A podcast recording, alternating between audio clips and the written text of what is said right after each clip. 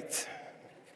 It's great to be with you this morning. And before I get started here, I want to introduce my wife, wife Paula, over here. A round of applause for Paula. if you think any positive things about me, she is the secret sauce of all of that. Seriously, God has used Paula in my life in an amazing way. I love calling her my chief advisor. She's so intuitive and has so much wisdom and has helped me a lot along the way as a pastor, as a dad, as a husband, and I just love her and I'm thankful for her. Um, we, we love being here um, at Mercy Hill. We've been out here a lot uh, to see uh, Seth and Sierra and even to speak here, uh, I think once or twice. And it just, uh, you know, when we come, it feels like kind of a second church for us, and we really mean that. We know a lot of you, some of you we don't know, uh, but we love being here and uh, just excited to be able to teach. Uh, for those of you who do know us, just a quick grandparent update. Uh, we now have eight grandkids. we have number nine coming in the next couple of weeks, and then we have number 10 coming right here in Cincinnati, Seth and Sierra. Yeah, yeah. I, I told Seth that at whatever point I'm holding your child, whether it's a boy or girl, I'm going to bawl like a baby, and me and the baby will cry together. It's just the most incredible thing in the world. So, you know, I, I try to think about a year from now what it will feel like in the Jones house when everybody gathers. It's going to feel like a daycare. I mean, we're going to have two one year olds and two almost one year olds, and it's going to be wild and crazy. And um, you know, my sermon this morning is on endurance, and we're going to need a lot of endurance as grandma and grandpa, but we absolutely love it. Okay, so as um, I think Ernie said at the beginning, we're taking a, a, break from your study in the, in the Gospel of John, and we're going to jump over to 2 Corinthians 6. If you have a Bible, we just read it, verses 3 through 13. And uh, if you've ever studied the book of 2 Corinthians, uh, there's different ways we can frame this book, and one of the ways to think about what uh, about uh, Second Corinthians is what we, we might say Paul's treatise on the spiritual power of weakness, which he says later in the book in chapter 12. He says, Therefore, and, and this kind of language is crazy, but therefore I will boast all the more gladly about my weaknesses. Who does that? So that the power of Christ may rest on me which is so counterintuitive to the way we normally think and, and interact with one another. But it was Jesus that said, There's power in turning the other cheek. Blessed are the meek. Incredible statements, even from Jesus. And so, in a world filled with so much hate and violence, I know a lot of you don't watch TV because Seth and Sierra never watch TV and uh, don't have any idea what's going on in, in Cincinnati in the world as far as craziness. In fact, the other night I just turned it off because I was tired of uh, witnessing hate and violence and so many dark things going on all around us.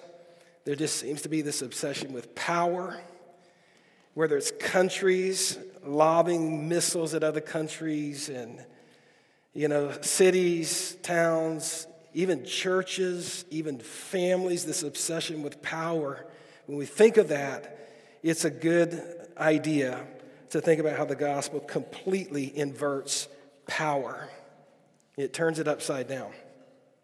And so Paul is writing to the church of Corinth. Corinth, if you study uh, history, Corinth was a very prosperous city. It, uh, some have said it was a very status conscious city.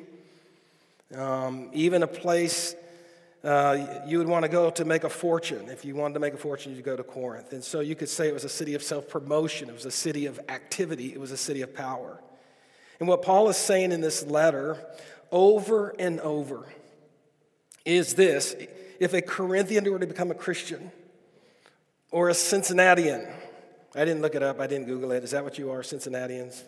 Yeah, okay, wow, I got it. If a Cincinnatian were to become a Christian, the one thing that is radically going to change in your life, the thing that might make you odd or different or set you apart, is how you and I relate to power. Again, the big idea you see in 2 Corinthians is true spiritual power looks like weakness to the world. In fact, Paul develops that theme even further in the verses we just read in chapter 6. The theme that he had already written about in chapter 4 the power of endurance, not losing heart, not giving up, even though we feel a lot of times like giving up, not giving up in a world or culture that quits too easily, gives up way too easily that seeks to avoid pain and discomfort and suffering at all costs. That's the culture we live in. In 2 Corinthians, it's painting a different picture. Back in chapter 4, verse 16, you don't need to look there, I'll just read this, but he says, Therefore, we do not give up.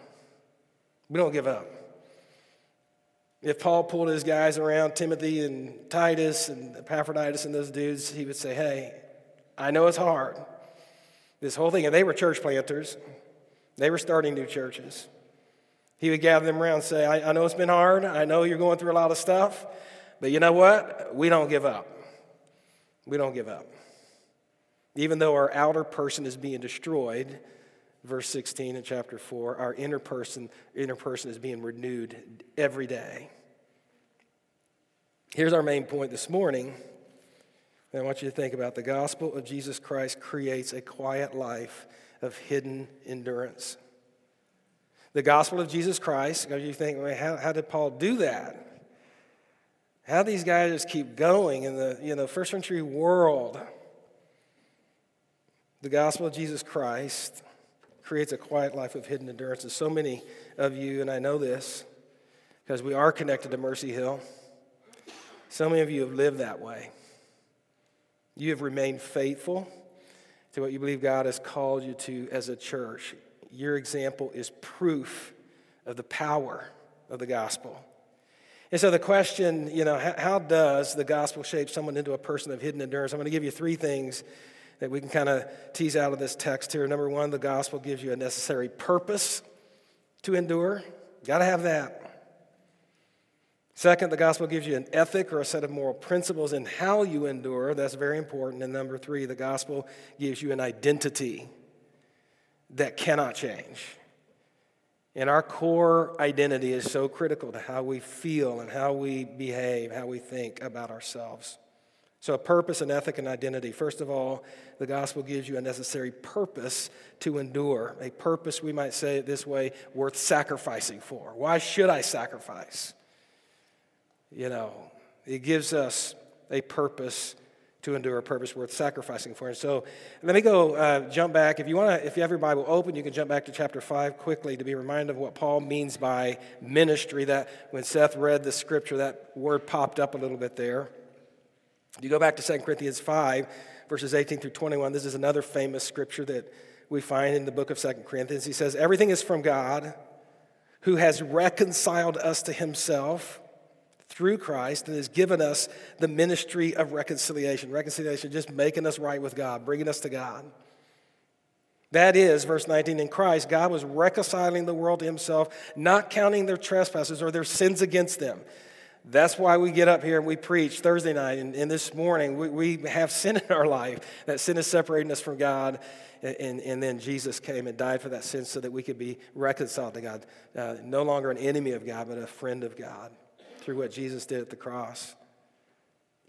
In Christ, God was reconciled the world to himself, not counting people's sin against them, and he has committed to us the message of reconciliation. Like we want other people to know. It's incredible truth. Therefore, we are ambassadors for Christ. Maybe you're familiar with that word.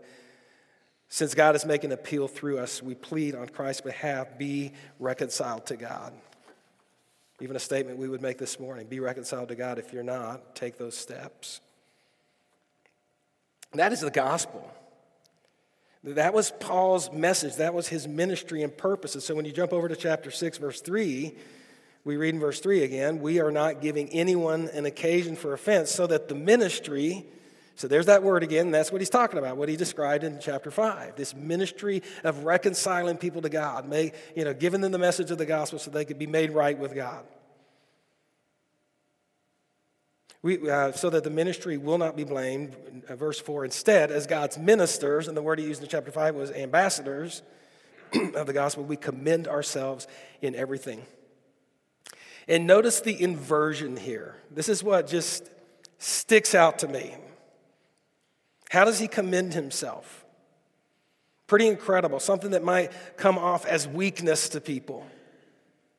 He says, by, look there, by great endurance, by afflictions, by hardships, by difficulties, by beatings, imprisonments, by riots, by labors, by sleepless nights, by times of hunger. Wow, it's pretty incredible. And do you hear what he's saying? At this time in his life of ministry, Paul is still defending the, the legitimacy of his apostleship, being compared to the superstar apostolic preachers that were kind of rising up. These teachers were impressive, they were classically trained, they were convincing, they sounded smart, sounded right, and they were saying, Paul is not a legitimate apostle. Look how unimpressive he looks. He, he's not eloquent. He doesn't have the credentials that a lot of us have. They were sowing seeds of division in the Corinthian church and other surrounding church, uh, first century churches, calling into questions Paul's, Paul's apostolic authority. But then you see how he responds. And you might even wonder how did he respond? How, how would you and I respond? Notice he doesn't, you know, flex his power like a lot of people would do. He doesn't become defensive. He doesn't say, "No, I am a great speaker. I am educated. I am intelligent." No. He doesn't respond in the way we might think he would respond, or even the way we, might respond. Again, he does what the gospel does he inverts. Here's what he says Listen, the thing that proves my authenticity and the authenticity of my mission is not my success, it's not, you know, or, or, you know, or my fame or even the absence of pain. That's not it. What shows the authenticity of my apostleship and ministry is my willingness, listen, to face hardship and failure and ridicule and contempt and suffering and pain when things don't seem like they'll ever get any better and endure not quit, not give up. Gathering his people around him and saying, Hey, we don't give up. It's hard, but we don't give up. Yeah, I got scars on my back again from, you know, from being beaten. I've got bruises on me from being stoned, but you know what? We don't give up. We keep going. It's incredible. I love the Apostle Paul, not only because he wrote half of the New Testament and we get great doctrine out of there, but I just love his life. I love who he was. I love what he did. He's saying, I don't do any of this for me. I'm not peddling the gospel to build wealth or to make a name for myself. He would say, if he were standing here, if that were it, I would have quit a long time ago. My motivation is different. It's driven by a greater purpose, one far beyond personal comfort, far beyond personal gain or success. I'm living for the gospel of Jesus Christ. And I just want to tell people about him. That's what I'm all about. Maybe today you're here and you're in a very hard place. There's pain in your life, maybe it's loss, maybe there's grief. Maybe you feel like people are against you. Maybe you feel lonely. You feel like you're going through one hard thing after another. You wonder, how much more can I take? Maybe, and I've been here many times, maybe you feel like quitting, just giving up. And I would say most of us, if not all of us in, the, in this room, have felt that at some point. And I would even say everyone in this room carries something even at this moment.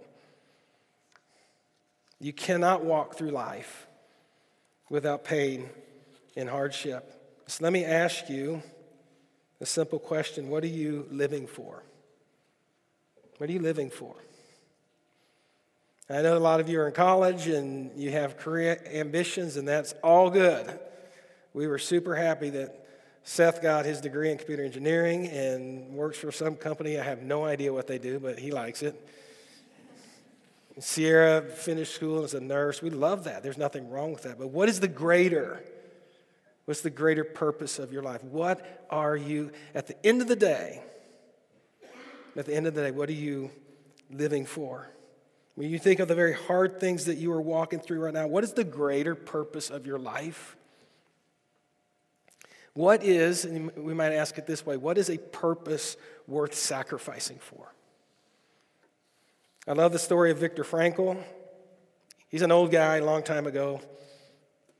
Very painful story, horrific tragedy and hardship, but also one, if you know his story, of, of courage, of endurance. He was an Austrian uh, psychiatrist who lived and worked uh, pre World War II. He was known for his work, uh, suicide prevention uh, in, among teenagers in Vienna at that time. So, suicide ideation has been around for a long time. Did some great work with that. Eventually arrested by the Nazis, lived through the death camps, stripped of everything, watched the Nazis murder most of his family. But Frankl survived. And he not only survived, he helped other people survive. He would listen carefully to the stories of these prisoners. Uh, he, he, would uh, listen to the people that they were prior to the war. Like, tell me your story. Who were you? What'd you do? He tried to find a mission when he was working with prisoners. And I mean, I, I, just think that's amazing. Here's a psychiatrist, he's in a concentration camp, but he's still moving toward people and trying to help them. He would try to help them find a mission that was waiting for them that could only be fulfilled if they just stayed alive. There's something waiting, there's something on the outside. Just stay alive. The difference between, he, he explained later, is that it had to be a mission from outside of self. The difference between a call from within and a call from outside, he said, to give them a mission to survive, uh, to endure, I had to give them a mission outside of themselves, which is what the gospel does. The Apostle Paul is saying it gives your life a purpose, a mission, a meaning that comes to you from outside the self. And that's important because it gets to a crucial contradiction at the heart of our culture. Maybe you've encountered this. Maybe you thought through some of these things. When I, I look at our culture, one of the great challenges we have is this if we look at the world as merely a material world, that this is all there is, if we believe that the world in the end is really driven by random impersonal forces, and a lot of people think that way, if that's true, then we have to realize that our culture has to say the only way that you can find true meaning and purpose is to find it within yourself. But here's the contradiction. As long as purpose can only be found within the self, you will never find a purpose that can take you beyond yourself. As long as purpose can only be found within the self, you'll never find a purpose that can take you beyond yourself. It is impossible to create a purpose that allows you to take on suffering and sacrifice, to endure if in the end that purpose is only about what makes you and me happy or fulfilled or satisfied or comfortable. But this is a human question. The question that you and I are asking ourselves is there a purpose to my life?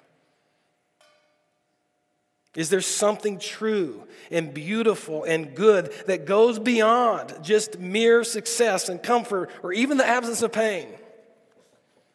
In the Apostle Paul, if you look at his life, you'd say there's got to be. There's got to be. He would say, absolutely, there is. The gospel gives you a purpose outside of yourself, and it's a purpose worth sacrificing for. And many of you are living that purpose right here in Cincinnati. Just thinking about this and praying about this um, as we were preparing to come out. As you seek to make gospel impact in this city and on this campus, the campuses that you're involved in. If you haven't noticed already, starting a new church is not for the faint of heart. It takes courage, it takes a warrior spirit, it takes endurance. It requires endurance, and you've shown that. And as a pastor of Cornerstone Church, one of the pastors, uh, Cornerstone Church, if Ernie's ever talked about, it was kind of the founding church that got this whole SALT network thing rolling and going. I think it's up over 30 churches now, which is incredible. As a, one of the pastors at Cornerstone Church, I just want to say thank you. Thank you for just staying in there. I know some of you are newer, and that's okay. We're glad you're here. But thank you. Thank you for, for staying in the, through the hard things and uh, seeing what God is not only doing, but I believe on the verge of doing. My dad uh, is a retired pastor, like 60 plus years doing pastoral work, just crazy on the mission field. Just an incredible life of fruitfulness and gospel witness, but also of, of significant challenges and hardships inside of that calling.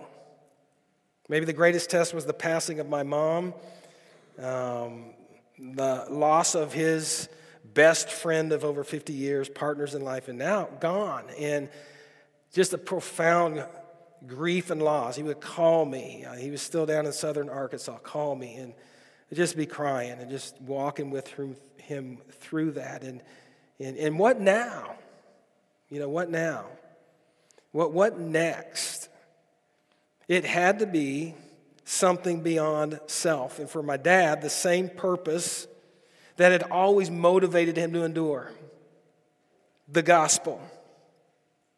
Not the absence of sadness, not the absence of sadness, but gospel purpose that rises above the sadness, which gave him the motivation at 87 years old to say yes to a 93 year old lady. Not for her hand in marriage, thank God. Even though he's at a retirement community uh, down in Des Moines that is just like Salt Company. I mean, there's romance and there's boyfriends and girlfriends. It is wild among 80 and 90 year old people. There's jealousy, there's gossip. He just, my dad just loves anyone and everyone. He'll just sit down and play games with people. And one time he was playing games with this lady. I think she was in her late 80s, early 90s. They're just playing games.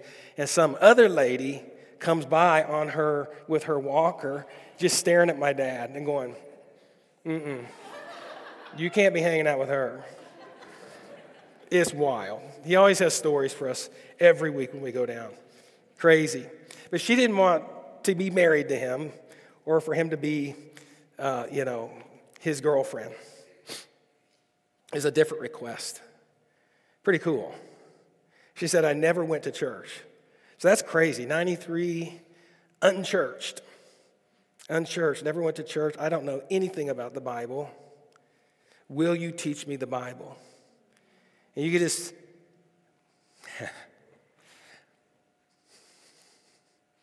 just feel the energy in him. He said, I needed to get on Amazon and order me a Bible with the largest print they have. he was fired up because somebody wanted him to teach them the Bible, teach them the gospel. And he just began to do that. They would meet and talk and read, and somewhere on that journey, she said, I'm ready. I'm ready. And she received Christ as her Savior. So cool, yes. I don't think they baptized her. I don't know what you do with 93 old people. They probably just threw some water on her. But listen, that, that just has always, through hard times, in sadness, in just the challenges of life, not just for pastors and ministry leaders, but all of us, that has always been his purpose and motivation in life. Through all the stuff he and my mom had been through disappointments, heartache, fulfillment, the gospel, a purpose outside of himself. And this is what the Apostle Paul is saying here in this text. I'm really thankful I, I remember to bring one of these because there's hardly ever a sermon I preach where I don't get choked up at some point. Excuse me. The gospel gives you a necessary purpose to endure, a purpose worth sacrificing for. Number two, the gospel gives you an ethic, or we might say a set of moral principles in how you endure, and this is equally important. Look at verse 5 by beatings, by imprisonments, by riots, by labors, by sleepless nights, by times of hunger. How? Watch this, verse 6 by purity, by knowledge, by patience, by kindness. You know, a lot of people make a big deal about the Apostle Paul. He wasn't this way or this way or this way. He was this way and this way. And then I read this, I'm like, wait, there was something special about him. There's something special by him by purity, by knowledge, by patience, by kindness. by the Holy Spirit, by sincere love, by the word of truth, by the power of God through weapons of righteousness for the right hand and the left. Here's what he's saying. The gospel doesn't just give you a purpose that takes you outside of yourself. Listen, the gospel also gives you an ethic, a set of moral principles that takes you outside of yourself. Meaning, it's not the way we would normally choose to respond if people were beating us or stoning us or being unkind to us and all those things. That in all the afflictions and beatings and imprisonments that he endured, he says, if you look at the text here, I endured those things with purity.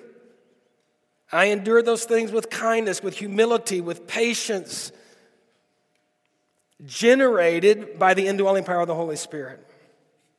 Not my power, but his power. Through weapons of righteousness, not the weapons of hate and revenge, which is why he would later write to a young pastor named Timothy a pastor in training. After all, enduring all these things, Paul writing from a dungeon, you can read First Timothy, Second Timothy, part of the pastoral epistles. He's writing those letters from a dungeon, knowing that Timothy would endure many of the same things. He wrote these words in a letter, words that I memorized a long time ago, and that I quote to myself quite often. The Lord's servant must not quarrel. Instead, this is Paul teaching and mentoring a younger guy. The Lord's servant must not quarrel. Instead, he must be kind to everybody, able to teach, not resentful. Timothy, stuff's going to happen to you, and don't let resentment grow up inside of you. Hebrews 12, 15. Don't let any bitter root grow up in you to cause trouble and to defile a lot of people around you. Don't do that. Not resentful. Those who oppose him, he must gently instruct that God will grant them repentance leading to a knowledge of truth. Kindness, purity, blessed are the meek. Remember again Jesus saying, turn the other cheek, not meaning be a doormat. I think of it this way a courageous kindness, which Jesus did at the end, if you remember. When they mocked him and they beat him and they crucified him, which Peter observed, firsthand, and then later, quite a few years later, would write in his epistle in 1 Peter 2 For you were called to this.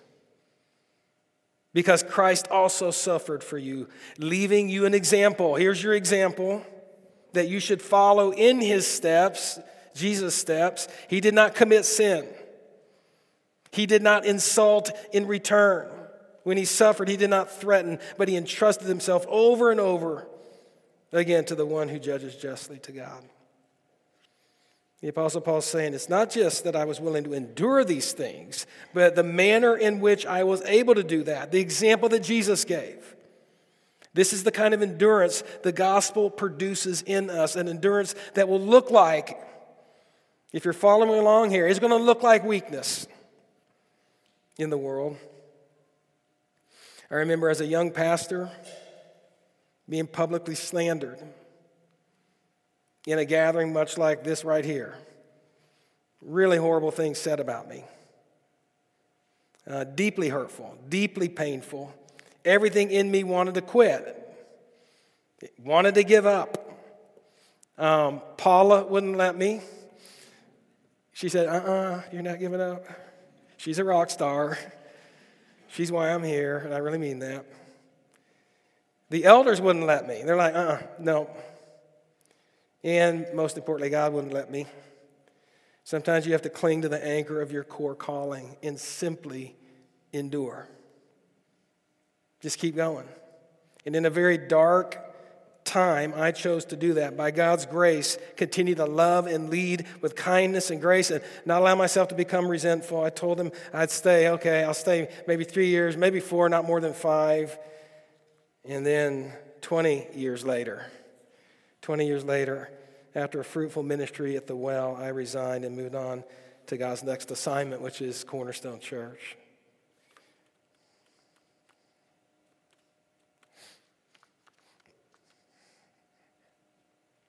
I told myself I, I'm not going to get choked up today. And I came in here strong.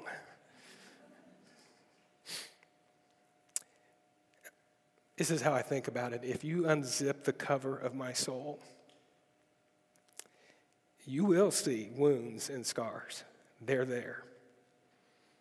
And maybe if we unzip the cover of your soul, there would be wounds and scars. That's life. We live in a sin cursed world. People do things to us.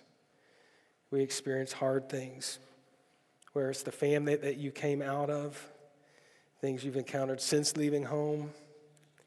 As a pastor and counselor, I'm certain the same is true for every person in this room. Life is hard. We do experience hurt and pain. And we choose to endure with kindness and purity and grace that only, listen, only God can generate in us by His grace and by the power of the Spirit. The gospel gives you an ethic in how you endure, and then finally, the gospel gives you an identity that cannot change. Verse 8 through glory. Just listen to him talk here. He's just like on a, on a roll. Through glory and dishonor, through slander and good report. Regarded as deceivers, Paul, you are a liar. He's like, wait, no, I'm not. Regarded as deceiver, yet no, I know what's true. As unknown yet recognized, as dying yet see we live, as being disciplined yet not killed, as grieving, and there was grief and loss in his life, and yet always rejoicing. As poor, I mean, he was wealthy. I mean, he was a Pharisee. He, he had money. He had more than likely a really nice house. He had everything he wanted. And then he met Jesus, and life changed. He said, so he would say, Oh, yeah, I am kind of poor now, traveling all over, starting churches, but enriching so many. As having nothing, yet, you know what? I possess everything. I mean, he'd be the guy you'd want to bring in here and just let him talk hour after hour. And we would get so much from his life. We have spoken openly to Corinthians. Our heart has been opened wide. We are not withholding our affection from you, but you are withholding yours from us. If I speak as, as to my children as, prop, as a proper response, open your heart to us. Just keep your hearts open. You hear what he's saying? My true identity is not defined by what people have done to me or what they say about me. My identity is defined by what God has done for me in the gospel, what God says to me. You know, even when I help people, you know, identify their negative core belief or negative core lie, we just want to replace that, not with some happy thought or power of positive thinking, but how does God see you in the gospel? What does God say to you if He were to walk into this office? What would He say in how we establish a new, healthy, gospel informed core identity? How does God see me? The ministry and purpose and calling God has placed on my life, Paul is saying. Do you know what know how it is that I can face dishonor and disgrace? And we'd say, Paul, how? How are you able to do that? Because we face those kinds of things. He said, Because I found a higher honor that no one else could give to me. And this that no one can take away. He would say, Do you want to know how it is that I can face slander and criticism? And those are those big ouch moments. Wow, I can't believe they said that. How'd you do that, Paul? Because I hear, he would say, the voice of my Savior, the, the one whose opinion matters most. Well done, good and faithful servant. Well done. You want to know what it is that allows me to endure obscurity and forgottenness and rejection and insignificant? And we've all felt that at some time. And maybe even this morning you're feeling that. And we'd say, Paul, how? He'd say, I've met the one who knows me down to my core. Knows that in myself I'm not worthy, I'm not good, I fall short of the glory of God every day, every moment, Romans 3:23. But who in Christ has been declared good has been given an identity that no one else can give me and no one can take away. Say what you want, do what you want to me, but that will never shake the core identity that God has given me. Why is Paul able to do this? Because he is satisfied enough in Jesus to be freed from all those things. Because he looks at Jesus and says, You want to know what I see in Jesus? He was God Himself who came down and faced everything I've encountered. And he did it for me, and he did it for you because he loves you and me. Jesus came down and faced evil and contempt, all the contempt for him, and remained unwavering on his mission to go to the cross for you and for me. That on the cross, Jesus faced, if you know anything about that story, faced the ultimate dishonor and slander and punishment and sorrow. That on the cross, the one who owned everything from all eternity past gave it all away to make you and me rich in him. And if you go to Ephesians 1 later today, you can read the spiritual blessings that we have chosen, forgiven, redeemed, adopted children of God, accepted beloved in the beloved. And how do we respond? Well, if you attended, have attended Mercy Hill for any length of time, you know the response. If you've never taken that first step with Jesus, do it now. Take that step.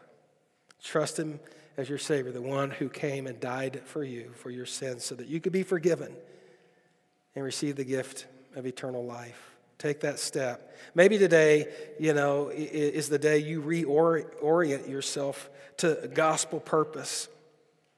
I've had to do that many times. Like, okay, I, I just got to push reset on the lens that I'm seeing everything, the filter. Push reset and reorient myself to the gospel. Maybe that's the step you need to take to see your struggles and hardship through the lens of the gospel. Maybe it's just the decision to endure, to not quit, to not give up to just envision yourself in there with the Apostle Paul and his core team and hear him say that, hey, we're going to keep going. We're going to keep going.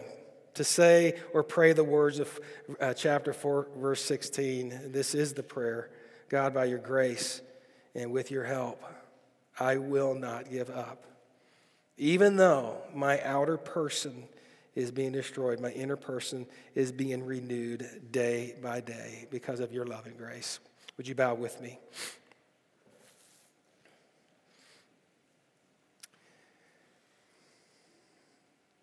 God, none of this makes anything feel easier. It doesn't necessarily remove things like sadness or anxiety sometimes or tension or doubt, those things that we feel. But I pray that our gospel purpose would override those things, that today we would just push reset, reorient ourselves again to the gospel. That is what this is all about. That's what a purchasing a building is all about. That's why we give sacrificially to things like this because we believe the calling that you've laid on Mercy Hill to reach this city and the, these campuses with the gospel, with Jesus. Just pray that you would just flood this place with deep encouragement that comes through that, through the gospel. I pray all these things in the name of Jesus. Amen.